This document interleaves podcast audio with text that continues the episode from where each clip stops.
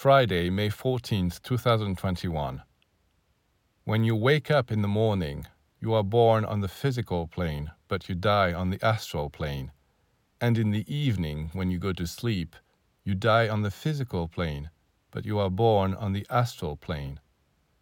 Similarly, when a child comes into the world, it is born here, but it dies on the other side. It is welcomed here with songs and music, while its funeral procession is taking place on the other side.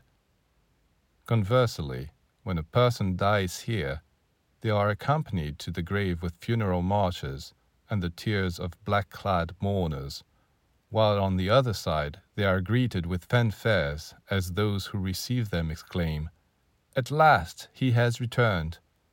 Of course, if a person has behaved badly on earth, they will not receive such a warm welcome over there, just as children are not always met with great rejoicing by their parents here.